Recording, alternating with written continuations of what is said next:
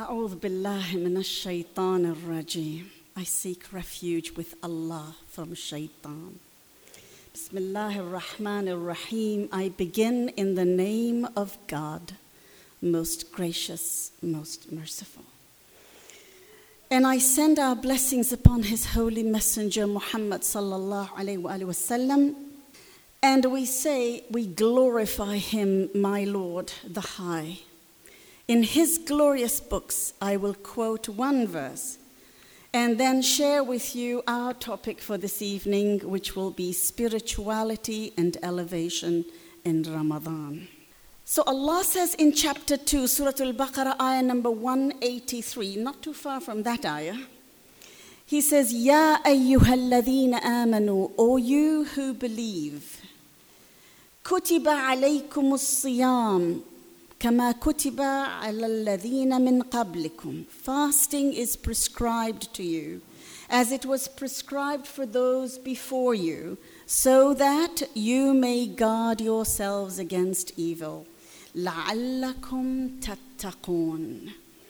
So the word here used by Allah subhanahu wa ta'ala is the word tattaqun, which is a derivative of the word taqwa. Now, taqwa is not a mental state of being in fear of anything, although the word taqwa has been translated as fear of God. But rather, taqwa is a state of being, period.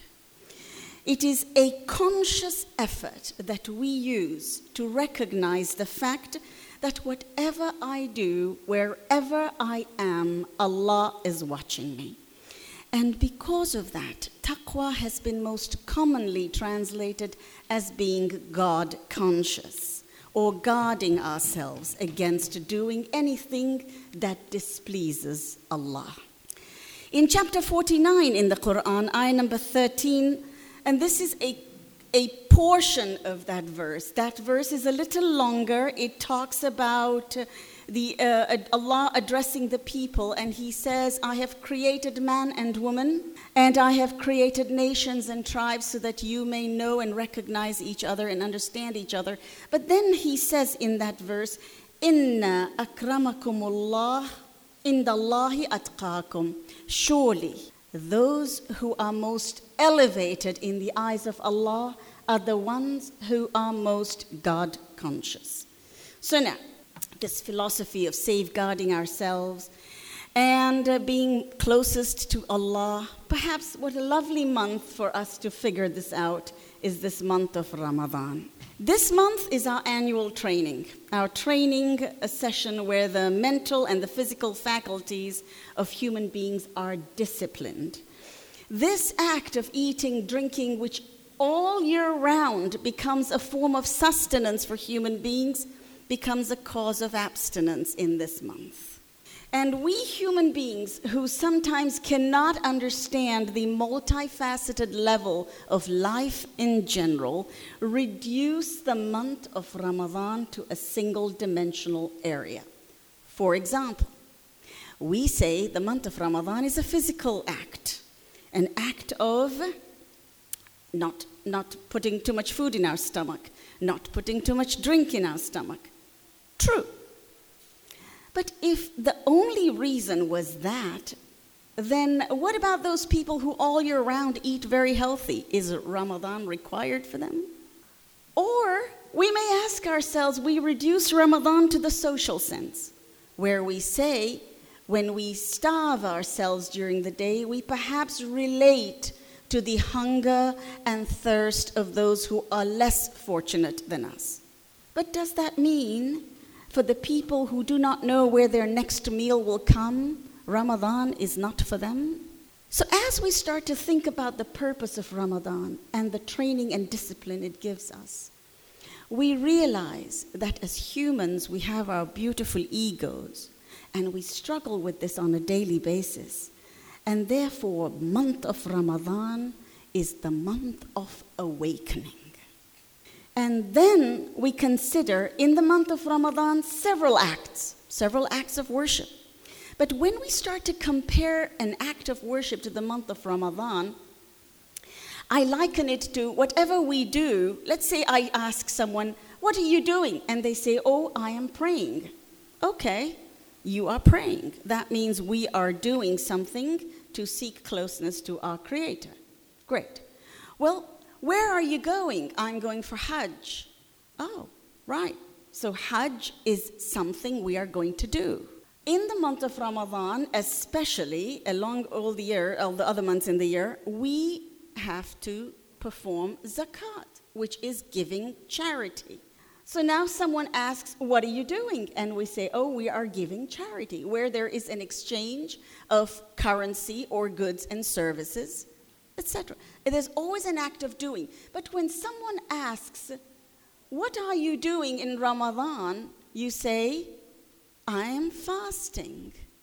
What is that? What do you do when you fast? And then I realized when we fast, it's not what we do, it's what we're not doing. In other words, the only act of worship where we're not doing something is in the month of Ramadan. Now, the hadith of our holy prophet says, abstaining from food is not sufficient to pleasing Allah. That when you fast, you should not speak ill of anybody, nor should you be loud or noisy. And if anyone is provoking you to quarrel or react, do not respond in the same manner. Rather, simply tell him, you are observing Siyam. I am in a state of fasting. So the Prophet, I would like to share with you something he shared with the Ummah at the time on the thirtieth day of Sha'ban. And he is introducing this month of Ramadan to his people at the time.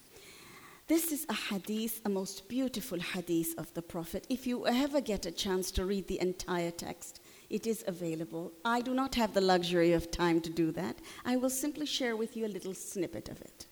He says, O people. He didn't say, O Muslims. He didn't say, O believer. He said, O people. Indeed, ahead of you is the blessed month of Allah, a month of blessing, mercy, and forgiveness, a month with which Allah is the, has said is the best of months, its days the best of days, its nights the best of nights, its hours the best of hours. In this month, which invites you to be the guests of Allah, and He invites you to be one of those near to Him. Each breath you take glorifies Him. Your sleep is worship. Your deeds are accepted, and your supplications are answered. So ask Allah, for He is near to you, He says.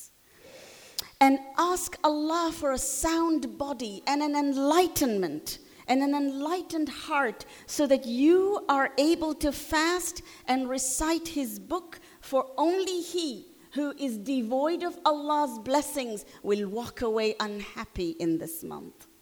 And then the Prophet says, remember the hunger and thirst of the day of judgment with your hunger and thirst. Give Give charity to the needy and poor. Honor your old. Show kindness to the young ones. Maintain relations with your blood relations. Guard your tongues. Close your eyes to that which you should not see. Close your ears to that which is forbidden to hear. Show compassion to the orphans of people, so compassion will be shown upon your orphans. It is an incredible khutbah that the Prophet delivered on the last day of Sha'ban. And then he says, O people, whoever gives iftar to a fasting person during this month will be as if he has freed someone, and all his past sins will be forgiven. And some of the people who were there said, Ya Rasulullah, O Prophet of Allah, O Messenger, uh, we may not afford to be able to give iftar to anybody. And then he responds, he said, if you give a drink of water to someone who is fasting, you will be able to partake with this blessing of Allah. This is the month of Allah. This is the month of Ramadan. Now, he says, O people, the doors of heaven are open. Therefore, ask Allah not to close them for you. and the doors of hell are closed, and ask Allah to keep them closed for you. We know all this. Over here we have college graduates, young kids maybe who are still in high school or college. I ask you, when summer comes and we say, I want to hang out with my friends all night and all day, and I'm texting and I'm FaceTiming, all these things. They don't want to do the chores or anything else for that matter. They say, oh, it's summer. It only comes once a year. So I challenge you. I challenge you to say, it is Ramadan. It only comes once a year. So how do we respond to Ramadan? Ramadan is a month where Allah says in chapter two, ayah number one eighty-four, the one before this. This is a beautiful verse, by the way, Hasna. I don't know, it's lovely. Um, he says in the Quran, Allah says, in this month I have given you the Laylatul Qadr, on the night in which the Quran was revealed in its entirety. So there is no question that the Quran was revealed in its entirety on the night of Qadr. And in this verse, he says the night of Qadr is in Ramadan. Therefore, the night of Qadr will be in Ramadan, in which the Holy Quran was revealed, or uh, in entirety. Now, some scholars say the all ten nights of the month of Ramadan is the night of Qadr, in one of those nights. So uh, let's be good each night, because you don't... You really don't know which one it is. Some scholars say it is the uneven, the odd nights. It could be the nineteenth, twenty-first, twenty-third, twenty-fifth, twenty-seventh, or the twenty-ninth. But most of the scholars concede that perhaps the most likely night of Laylatul Qadr could be between two nights. The twenty-seventh night of Ramadan, which by the way was yesterday, and the twenty-third night. So there are two schools, and they see it could be either one of those. Regardless, how beautiful is our Lord, that He says in Suratul Qadr, and we all know that surah, He says, this night of Qadr, Inna anzalnahu fi laylatil Qadr. And then He says, this night of Qadr is so powerful, it is equivalent to a thousand months. So now I think to myself, a thousand months, and I'm a math major, that's about eighty-three years, right? That's a lot of time. That's the lifespan of perhaps somebody who lives a good life. eighty-three years. So then I thought to myself, all right, this is good. It's one night. Allah says, on this night, ask your forgiveness of your sins. So then I thought, all right, how, how long is, do I weep for my sins? An hour? A day? A month? A year? I don't know. You know, I'm seeking retribution, right? I am seeking forgiveness from Allah. So how long is enough? And then I read this verse, and it says, one night is equivalent to your whole life. And I thought to myself, subhanallah, this is the word of God, where He has told us, only spend one night in the month of Ramadan, and I will show you my mercy. So, on the one hand, He has invited us in this month and this night. And in, on the other hand, He's making us wonder which night it is. So it's a trick question, I think. I think He wants us to maintain consistency and discipline. You know, it's like, all right, I'm going to do this every night. Perhaps I'll hit the jackpot one of these nights. Regardless, it's all about our intention. And in the nights of Ramadan, there are so many ways to elevate ourselves as we get closer to our Lord. One of them is asking. In chapter two, verse number one eighty-five, one eighty-six, Allah says, ask me, because I am closer to you than your jugular vein. Ask me. So I will share with you something that in, in the mosque I attend, we do this on a regular night. We ask from Allah in the most intimate manner, in the most private manner, in the most whispering prayer. I will read just three things that we say. We say, Allahumma, O Allah, adhinta li fi du'aik wa mas'alatik. You have allowed me to ask from you, so I am. Fasma' ya sami'u midhati. So hear me, O He who hears everyone. وَأَجَبْ يَا رَحِيمُ دَعْوَتِي, and respond to me, O most merciful, to my needs. وَأَقِلْ يَا غَفُورُ عَثْرَتِي, and reduce my mistakes, O most forgiving one. And then we challenge him, Ya Allah, فَكَمْ يَا إِلَهِ مِنْ كُرْبَةٍ قَدْ فَرَّجْتَهَا, O my Lord, how many of my troubles have you relieved me? وَهُمُومٍ قَدْ كَشَفْتَهَا, how many of my griefs have you dispelled from me? You've saved me from it. I haven't even seen it. وَأَثْرَتِي قَدْ أَقَلْتَهَا, how many mistakes you have prevented me from making. وَرَحْمَةٍ قَدْ نَشَرْتَهَا, how many blessings you have spread that are undeserving of me. And then we say, وَحَلْقَةِ بَلَاءٍ قَدْ فَكَكْتَهَا, and how many series of afflictions you have avoided for me. So I ask you, my dear brothers and sisters, if you were given two cakes, one is a pound cake and the other one has icing, sprinkles, hot fudge, nuts and all the trimmings, which one looks more appealing to you? The pound cake? Right. We all want to go after the one with the icing. That's the month of Ramadan. The icing represents layers of beauty. And then even if there was a little bump or cover or, or a hole in that sponge cake, guess what? We've covered it so that it is no longer visible. Allah says, I will cover your faults. No one will even know about it. Only seek my nearness. And so one of the things we do in this month is salah. Now we heard earlier, sister uh, had said, I think it was you, Hasna, right? Or uh, Tasneem. Uh, how many times worthy do we get if we donate in this month? It is a little bit more than what you would do on a Thursday in the month of Rajab, say, right? In the month of Ramadan, it carries a little bit more weight. This is the blessing of Allah. Everything we do in this month carries more weight. Our prayer means more. Our fasting means more than fasting in any other month. I'll share a story with you. Two men came to the grandson of the Holy Prophet, Ja'far ibn Muhammad, as-Sadiq, and said, O grandson of the Prophet, we would like to come to you and seek for you.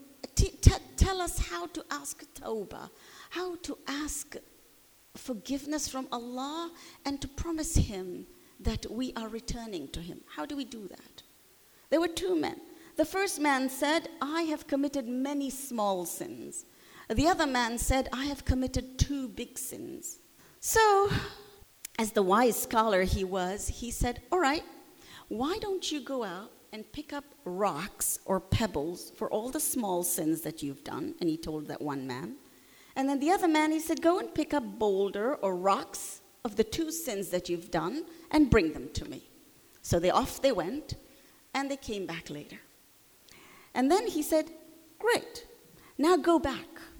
Go back and put these rocks and pebbles where you found them. Now, the guy with the big boulders, he was working his abs at that point. He's like, all right, I can do this, but I know exactly where I found him. I know exactly where to put him. The guy with the little pedal, pebbles started to worry. He couldn't remember where he picked the pebbles from. And so the moral of this was when the grandson of the Prophet said, the biggest sin is that which we consider the smallest. So be mindful of what we do. Train our body and soul during this month. We pray to Allah that we emerge better than we were at the beginning of Ramadan, and that we continue this as we move into the next year. How long does it take to change a habit? twenty-one days. The first week of Ramadan, we're all getting used to it, right? Popping those Tylenols, missing our coffee. By the, about the sixth of Ramadan, we're good. twenty-one days later, we should be way good. At that point, we have reached a climax. At that point, we've reached the peak. That's our changed behavior, right? So I ask you, inshallah, when this month is over in the next couple of days or so, we change for the better. We have transformed ourselves. And I want you to join me in a dua for each other. In chapter twenty-three, ayah number fifty-two, Allah says, He says, وَإِنَّ هَذِهِ أُمَّتُكُمْ أُمَّةٌ وَاحِدَةٌ. Surely this nation or religion is one nation, one religion. There are no boundaries. وَأَنَا رَبُّكُمْ. And I am your Lord. فَاتَّقُونَ. Again, here used the words taqwa, Lord. Therefore, be careful of your duty to me. Not to fear him. Fear that we disappoint him. So join me in this dua. I say together, O my Allah, grant forgiveness of our sins and the sins of our parents. My Lord, we sincerely ask you to remove the pain and suffering from all those who are afflicted with abandonment from their countries, with tragedies in their lives. My Lord, we pray for your mercy on all of our departed souls. My Allah, my Lord, we pray for the recovery of all brothers and sisters who are currently ill and in need of our prayers. And, O my Creator, we ask you for elevation of our faith and the end of the destruction caused by those who claim to follow the path of Muhammad Sallallahu Alaihi Wasallam. Today, sisters and brothers, we hear things that are happening in Bangladesh. Do these people represent your faith and my faith? They do not. How can this month of Ramadan be a month where we provide for the orphans and they commit acts that orphan children? How is that okay? So we ask ourselves to become better than that, to literally get to know our Creator, to understand the message of Allah, and to move forward in the next year better than we were the previous year. Wassalamu alaikum wa rahmatullahi wa barakatuh.